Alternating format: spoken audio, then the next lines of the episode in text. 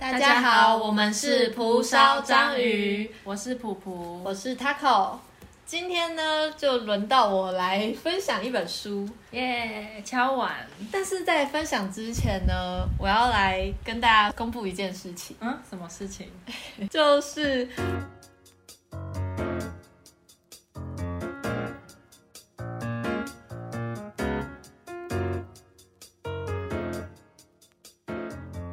每一集会提到观众这个词吗？听众听众听众这个词，然后我觉得称你们为听众好像有一点距离感，所以我们在这边为你们取了一个小绰号，一个可爱的小绰号。对，来公布一下吧，就是饕客。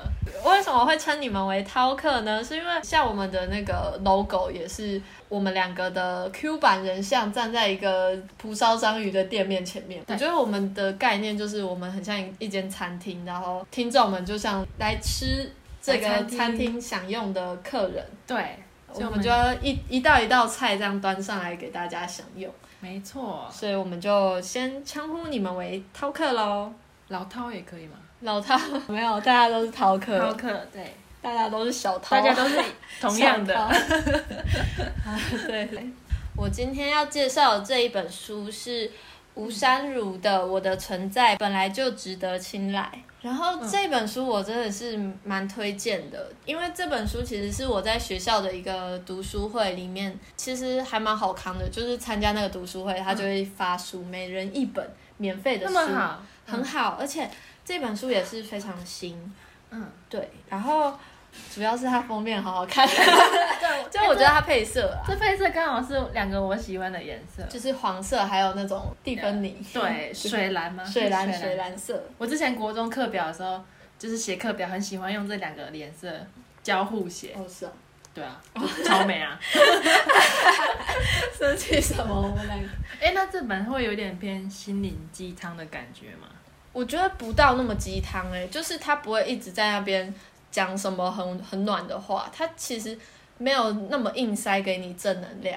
就是以我的身份会觉得它很像一个大姐姐在诉说她的一些人生经历，然后把她有有过的一些创伤或者是各种开心或难过的感受都分享给我们知道。每一本书都可以教会我们一些先人走过的一些一些前者他们的仙女仙女仙女，对对对，是仙女来，就像她走过的一些事情，可以让我们这些后辈会可以减少一些那种经历错误或者一些失误吧，我们可以从上面学到一些东西。嗯，对，不会让你觉得好像都在讲什么心理鸡心灵鸡汤那么正面，然后有种反而有点排斥的感觉，嗯，是不会的。其实我小时候很喜欢看心灵鸡汤。嗯，然后后来就觉得好像看了也没用。对啊，对，真的能做到也是一回事，所以后来就会真的会有点排斥。这本书呢，它我就提出几个我觉得还蛮重要的单元好了。嗯，它在一开始有一集就是有讲到划界线的艺术。吴姍儒他在去听一个演讲的时候，他有一次就是听那个演讲者在讲一些那个演讲者的一些观念嘛，但是 Sandy 他听了之后觉得他不认同，然后他就是举手去反驳这个演讲者，然后演讲者竟然回他说：“你不相信也没关系，没抱歉让你有不舒服的感觉，但是你怎么想都与我无关。”这个演讲者有保持出一个界限在，就是你的意见影响不了我，他不会让所有跟他关系没那么近的人去影响他的自己的情绪。嗯。对，他是一个算很很懂得划界限的人。嗯，但是 Sandy 他在刚听到这句话的时候，当然是觉得很挫折啊，想说哈你你这样子感觉就很像打枪我。嗯，对，所以他也是花了一点时间才了解这个划界限的艺术。哦，对，就是我们好像有时候会硬要别人接受我们的观点，嗯，但其实不是这样，就是每个人他都有自己思考的模式。就我们要尊重，就不是说你你一定要认同我这样。大家价值观不同的时候，其实也不一定要去辩论，让这个价值观新就是产出一个什么东西。嗯，就是我们既然价值观不同，那我们就各走各的。对对，各自快乐就好。就也没有绝对的好跟坏或对或错、嗯、对。那看到这里的时候，我那时候就是想到我之前有看一本书，就是《被讨厌的勇气》啊，我也有看。然后我我那时候就是整本书看下来，其实我最印象深刻的一句话，其实我我现在讲出来可能也不不完全是它的原文，但是我的印象当中，它是说别人对你的看法，那些都是别人的工作，嗯、你不需要说太在意去。去在意别人怎么看你，因为那是他的工作，你不用去抢他的工作。就像我们现在，嗯，比如说很多 YouTuber 啊，或者是公众人物，他们会面对有酸民的部分出现。那其实酸民他们就只是网络上一个陌生人而已，不不必要把人家意见看那么重。你就跟我不是生命中的过客，我不用把你当做一个会伤害我的敌人这样。嗯，对对，我之前有一堂动画专题的课，然后那个老师他是比较偏向爸爸的那种感觉，比较疗愈系的人、嗯、他就说这一生中只有三件事情，就是自己的事、别人的事跟上帝的事，就是你只要管好你自己的事情就好。因为我就觉得说你只要做好自己事情，其实不管是别人找你或者是别人对你有什么评论，都是别人的事情。嗯，就你他们可以评论，但是你自己的修养是自己要去决定的。它是一个很简单的道理，但说做到真的是很难耶、欸、嗯，我自己有一个毛病，就是我常常会去想象别人怎么看我，因为我有一个 I G 的小账，在 po 一些关于我的观影心得的一些东西、嗯、那我其实每次 po 一个文出去之后，我会花很长的时间去看那一个文，我会一直看比如说赞数会多少、哦、我以为你是确认有没有错字。我也会哦，而且我会是没事的时候我又会去看一遍那文，我会想说哎，这时候如果别人我用一个别人的角度去看这个文会觉得怎么样、哦、就是我常常把别人工作纳为自己工作，嗯，别人怎么看我其实是别人的工作，但我其实会花很多时间在做别人的工作。哦，但我觉得搞不好其实很多人都会这样，就是、嗯、I G 成瘾症的人搞不好都会。那、啊、我又怎么是要被骂了？你是不是在又在骂我I G 成瘾症没有啦，就是我觉得不要太依赖社群软体。对，我觉得普普就蛮不依赖的。哎、欸，我之前高中的时候就是没有在用 I G、欸、然后就被骂原始人啊，真的他就说你是原始人啊但我觉得也不要过度使用。对，不不使用这些东西，其实你可以做蛮多事情的。然后在这个这一本书里面讲到划界限的艺术的部分的时候，那个 Sandy 他有说，后来他也是继续去听那个演讲者的演讲，然后演讲就有教大家做一个很有趣的功课，他教大家拿一张纸，然后上面画出一些圈圈、嗯、在第一圈最中心的时候是画是写出你自己的名字，还有你最重要不能被不会被这个社会改动的信念。比如说我可能会觉得努力才会成功、啊、就是人必须努力才会成功、嗯、我会把这个当作我最坚守的信念、嗯、对，然后无法被动摇、嗯、就是这样写下来。那在外圈呢，就是第二圈的时候，我们会就把它写下你跟你情感连结最深的人、嗯、那如果说你结婚之后就一定是写配偶。 Sandy 有说那个演讲当中有人举手说这个第二圈里面其实我把小孩看得比配偶重呢、嗯、那我是不是该把小孩放在第二圈？那那个演讲者就说其实如果说在一个家庭关系里面你最重要的不是你的配偶的话，那这个家庭其实是会有问题的。因为其实你把小孩放在第二圈，但是你的孩子不是你的孩子所以他肯定不会把你放在第二圈吧、嗯、也许会啊，应该也许会，像我就会把我妈放在第二圈，就是因为你现阶段现阶段对对 对, 对但是就是他觉得那个演讲者是说如果说你第二圈你结婚之后不是放配偶，那就你要检视这个问题了。对，你们关系是不是有点有一点问题这样、嗯、配偶才是陪你走过很多事情的人。对，然后小孩之后他也会之后也会有朋友也会有配偶，等你老了之后也是配偶在陪着你，嗯嗯嗯，对，跟你走最久的会是配偶。那如果是还没有结婚的人，其实很多都会写父母，但是这个圈圈只能写一个人。在如果是我们东方人的习惯，会觉得你父母都是要很平等的高度去尊敬他们。如果说你写一个、嗯、其中一个人，哦没有哦没 有, 没有，其实也是对的，嗯、但是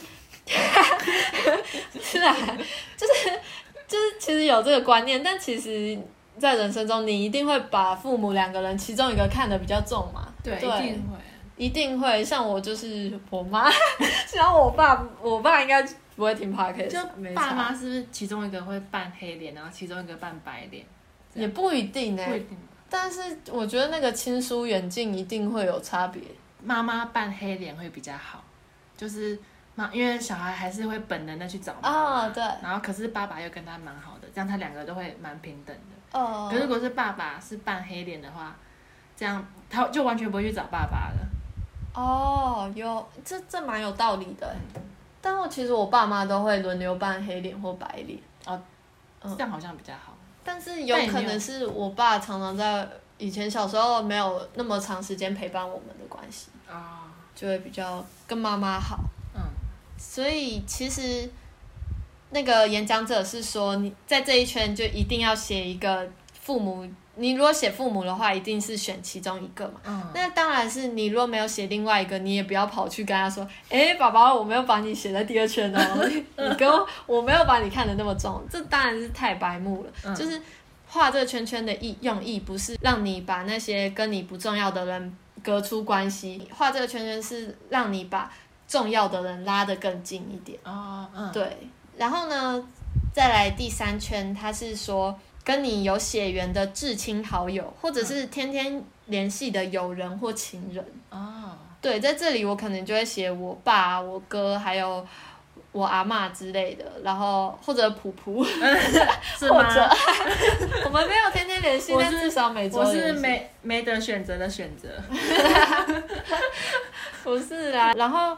还有就是像刚才上一圈没写到的，如果说你的小孩啊或者是什么，就可以画在这一圈、哦、所以这圈可以写很多人，其实每一圈你要写多少人都可以，就是第二圈是只能写一个人，对对对、哦、就是其他圈都是写很多人这样、嗯、然后第三圈哎，第四第四圈数学不好录完 podcast 发现我英文不好台语不好数学也不好一二三四六哎好，第四圈，第四圈是就是会相约出来交谈的一般朋友。嗯、我觉得我这圈超多人，偶尔出。然后呢，第四、第五圈，第五圈是认识，第四圈就这样带过。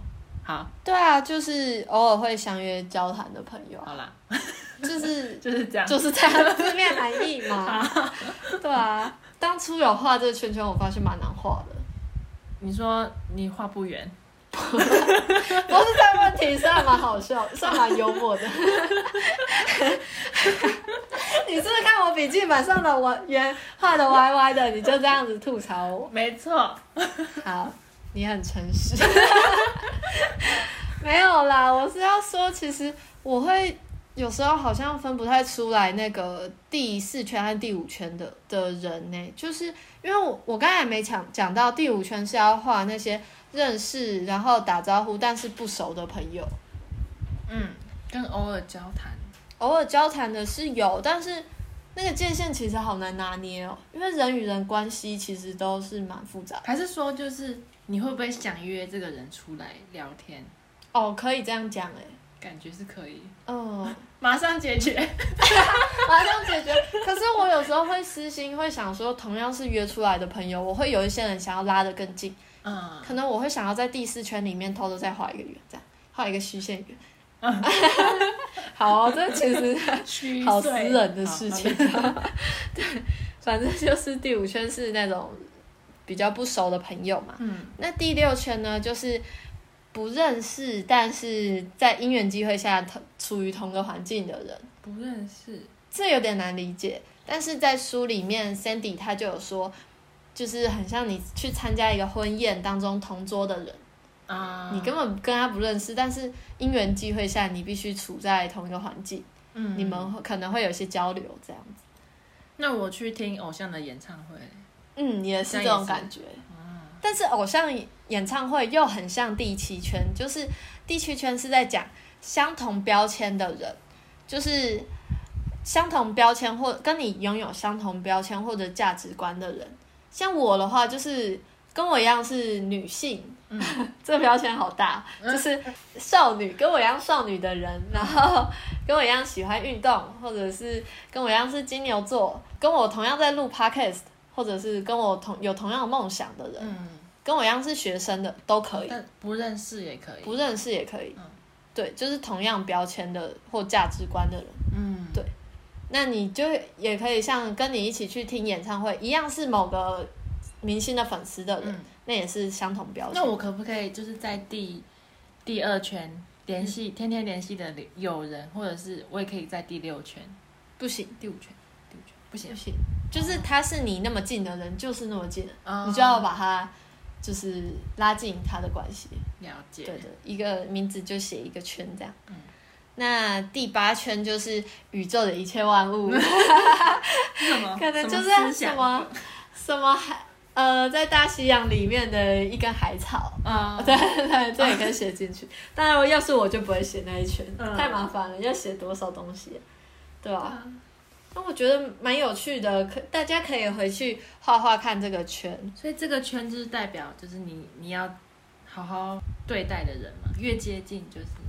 对，其实设立这个界限，其实真的是厘清你哪些人其实需要重视，哪一些人其实其实不用那么在意他们的一些想法，嗯，不用被他们影响太重，嗯，就是划界限的感觉。嗯，就像刚才那个演讲者，他会跟 Sandy 说我不需要在意你的看法，嗯，是因为他把你画在一个很外的圈。对，因为因缘际会在同个环境的这个第六圈，嗯，第六圈，所以根本不重要，我不需要在意你啊。对，对，就是这种感觉。那就是在这一个单元呢 Sandy 他也有讲说他有一个曾经非常好的朋友，嗯，那可是后来他发现这个朋友其实在跟他的相处过程中有一些不愉快，然后最后跟他也是不欢而散，嗯，然后他自己是非常受伤的。他就说其实他后来发现他把这个朋友放在非常中心的那个圈圈里，嗯，所以等于是交给他一个可以伤害自己的机会。哦，对对，越亲近越受伤，受伤越深，真的，而且也也他也越容易攻击你，如果越亲近的人。嗯嗯，因为我记得我之前有看他跟曾之乔的节目，就是那个了解了解，嗯，他好像就是那集好像是提到说好朋友不一定要一直联络，可能跟这个比较没关系啊，嗯，但是他就觉得如果就是两两个好真的很好的朋友，就是你就算没联络，你你们还是会知道那个感情是在的。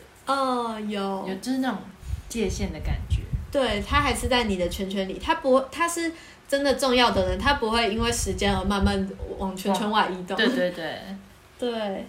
那我觉得看完这一这一个章节的时候，我会觉得其实大家都要多爱自己一点，就是不要太以一段关系来肯定自己啊，哦，你绝对对不要说比如说我跟一个比较就是条件很好的人交男女朋友的话，就是不要因为说这段关系来用这段关系来肯定自己的地位，嗯，就你并不是因为你有一个很优秀的男友而表示你的你很成功或者是怎么样，嗯，哦，对，就是也不能去不要去担心说哦你的交友圈是这样，然后就想说其他人看我会不会觉得说我是这种人，嗯，这样的感觉。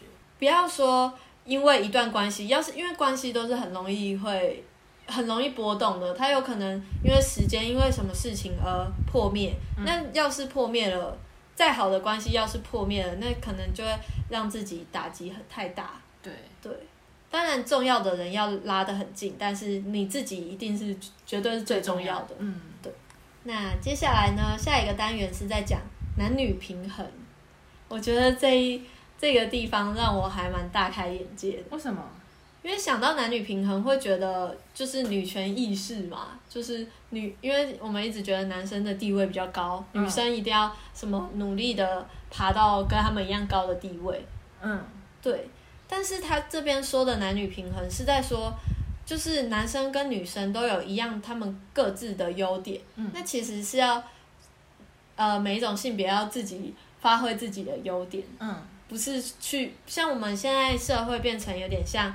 女生一直在追求变成像男生一样的高地位或者高能力的那种状态，嗯、很多女生变很 man， 嗯，对，是就是就是你要去把自己优点再变得更好，而不是去把自己的缺点然后把它转化变成优点，对对对，这种感觉就是要把自己优点变好，然后不是去追求别人的优点，嗯，对，就是那时候女权意识起来的时候，变成很多女生在追求那个那个很 man 的，就是要把自己能力一定要做到很女强人，女强人，对对对，就是这个词，嗯、就是他们要追求。想不出来吗？对，我就是想不出来。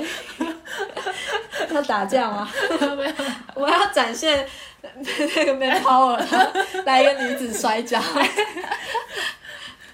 不要闹了，不要闹了。反正我觉得他说到一个很很特别的观点是，他觉得现在社会就是在女性就业变成很常态的情况下，就是女性又要就业又要又要顾家里，然后变成女性要很坚强嘛。嗯。然后因为为什么为什么男生不用顾家里？男生也要，可是那个时代就是那个在慢慢女女性意识起来的那个阶段，其实。就是变成女生很辛苦，嗯，然后其实他像书里面有讲说，很多生物像鱼类，他们其实在社会上面性别有一些不平衡、失衡的时候，像他们可以变性，就是鱼可以变。哦、如果说现在雌性比较多，然后就可能有几只鱼可以变成雄性的，嗯，雌雄同体。对对对，然后可是人类不能这样嘛，人类只会有。荷尔蒙变异，嗯，他就说，其实现代社会就是变成雌激素一直在下降，睾固酮一直在上升。他觉得女性好像变成就是太太追求一个女强人的状态，嗯、这样对社会会有什么影响？这样就是因为那个在书里面，就是 Sandy 他有说，他有认识一个也是算蛮德高望重的阿姨，然后她是。也是曾经是一个很厉害的女强人，然后她就有说，她小时候就是因为不懂得温柔，所以导致她的家庭不幸福。她在外面事业有成嘛，嗯、回到家里也是气势凌人的那种状态，哦嗯、然后她的老公就会觉得在家里没有地位，嗯，反而就是开始会有外遇的情况啊。哦、对，我觉得就是你不要只不要只是顾到。女性主义这个这一方面，可能就是各个地方都还是要顾，不是只有这个是最重要的。对，我们不用追求那个很坚强、很阳刚的形象，要去想我们女生其实有很多很温柔，或者是很善解人意的优点，应该要发挥这一点。对，我觉得这个是跟男生就是比较互补的地方。对，后来那个阿姨有分享说，她觉得男生很适合当。leader， 然后女生很适合当 supporter， 嗯嗯，就是虽然说这样子很多女性主义者就会听，哈，为什么我们只能当那个在旁边辅助的人？嗯，但其实仔细想，那个阿姨有说，你如果身为一个主管啊，你当然不会找一个比你弱的人当你的辅助，对对，像是刘备他要找诸葛亮，是一个比他强的人来辅助啊。嗯，所以你当你当辅助者的时候，不要觉得自己比较差。嗯，你其实你也是就像诸葛亮一样很厉害，才是后面那个军师啊。对，你是军师。嗯，男生很适合用他们的那些领导能力，或者是他们很有那种冲劲。女生很适合当那种比较周到周全的那种角色，就可能让男生比较。稳定比较安心的那种角色，嗯，就是要各司其职，嗯，对，我觉得这边就讲的还蛮有，就是让我蛮大开眼界的。对啊，你刚刚那一句其实我有一点意外，就是支持者不一定是弱势的，嗯，其实我们大家都是有点搞错，就是一直在追求那个好像一定要当到最高层才是最厉害，对，其实并不是这样。嗯，那看完这个部分呢，我是想到就是我在家里啊，常常有时候我会感觉到我妈的个性就是一个不喜欢学新知识的人。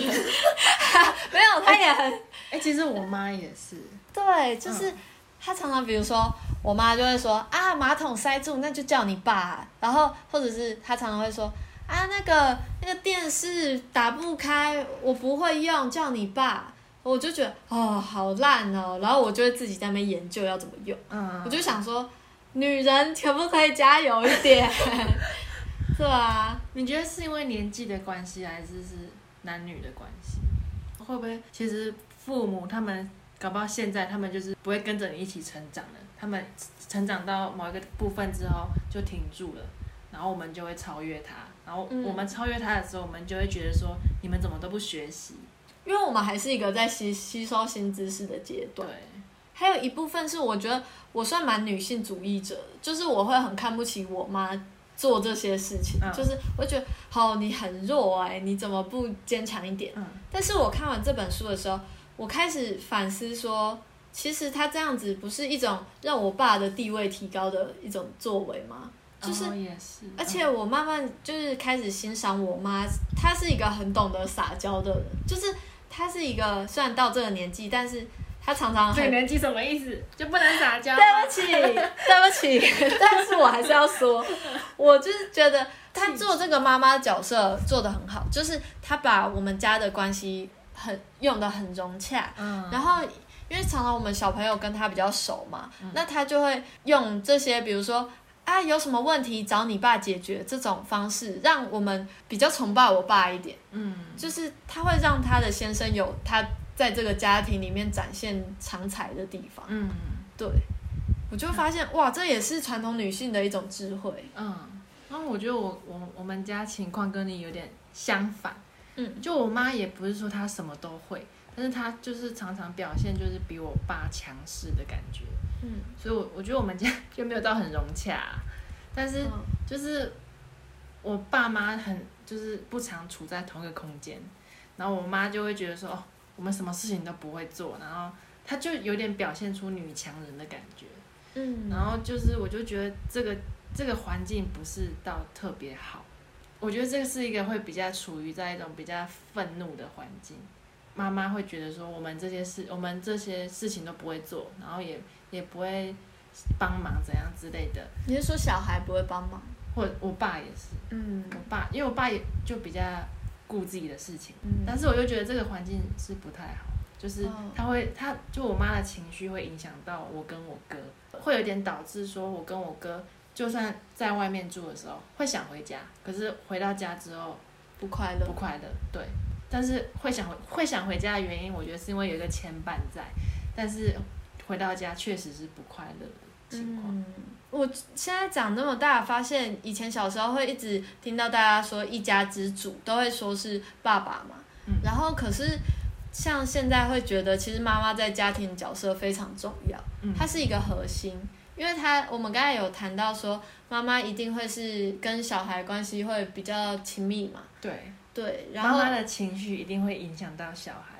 对，然后这时候就是他要他就会变成一个中心的概念，他跟伴侣还有他跟小孩，要把怎么把这这整个家经营的比较圆融，就是靠妈妈的智慧。对，嗯，这样讲起来女生好累哦。可是我觉得女生就是我们有那个比较有。像智慧女神雅典娜是女生，我觉得我们有那种比较善解人意或比较温和的一面。那要经营关系，其实有时候是真的是要靠女生。对啊，搞不好这对女生来说是简单的。嗯，这是有能，就是能者多劳吧，能者过劳。不是，我觉得男生也有他们辛苦的地方。对啊，一定有。对啊，那男生他们也是有很多什么能力上的压力。嗯。就是出社会大家都在比能力这样，对，男生也是很辛苦的。这本书还有在后面提到有一有一个单元是讲说从谦卑后开始真正的骄傲，它其实主要、嗯、主要是在讲骄傲这件事情。那其实我真的是长大后，不是傲慢，不是傲慢，骄傲其实是一个正面的词哦。嗯，因为我们小时候其实都被教导，好像骄傲是一个蛮不可取的。嗯、对对，然后骄傲啊，对啊，就是会觉得我我怎么会说对啊？不是啊，就是骄傲会会觉得很负面，没有人会想说他是骄傲的人。对、嗯、对，骄傲，他这本书里面说，骄傲不是一个状态，它是一种情绪。骄傲其实是其实每个人都有这个情绪在、嗯，就是因为我们对自己有一点那一份骄傲，才会支持我们一直走到现在吧。对，你没有自一点点那种自信，你怎么可能会就是所以活到现在？骄傲可能是自信撑起来的。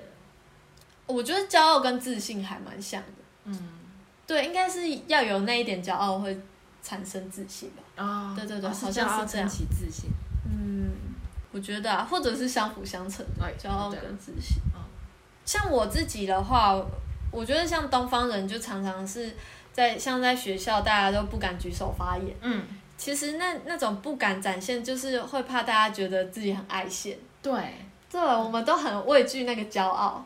对啊，但西方人他们就会抢答，就是一直展现自我。嗯，对，就是从小我们就会不敢展现，然后害怕被舆论。其实那是一种害怕，然后让我们很不敢展现自己。最后呢，像我自己会想说，那我这次就不要举手，不要发言。虽然我有想法，我可能可以做得很好，但是我不展现自己。其实我会说服自己说，这是谦虚的，这是一个好的好的行为。嗯，就是我们不要太骄傲，太太爱现，就有点在安慰自己。对，其实是不敢举手，就是就是不敢，就是怕在意别人眼光，然后变相的在觉得自己是谦虚。嗯，然后觉得谦虚是种美德，就是这样。但是其实骄傲一点都不是那么不可取的事情，就适当的骄傲，就是反而会让你变得更有自信。对。而且我觉得就是其实慢慢长大长到这个年纪的时候，像是在高中毕业之后经历那个需要面试啊，需要做备审那种，可能你没有，因为你是繁星生。我安静。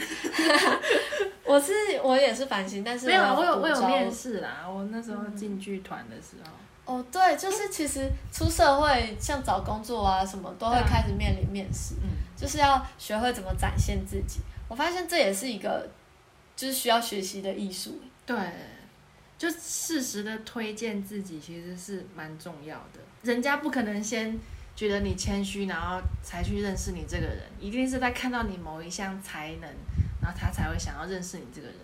对，我觉得就是越来越发现展现如何展现自己在人生中是非常重要的。嗯，但是这些我们东方的教育小时候从来可能老师也会一直督促我们要举手发言，但是我们一直都忽视了这个要展现自己的这一面。嗯，就是前几个礼拜就是我们剧团就是小演员甄选、嗯、然后我是比较旁观的角色，然后我就发现说其实以旁观者的角色来看的话，的确那几个很爱发言的人就是的确会抓住导演或者是我们这些想要选的人的目光。嗯，就你不要觉得说哦，我我我我爱爱内涵光，就是等你来发现我、嗯、但我觉得这样是很被动，然后 也, 也不会让人家发现你的。对，其实会展现自己的人真的是会有在社会在未来的路上会有很多的好处。对，而且就是、嗯你好好的去展现自己，反而不会让人觉得你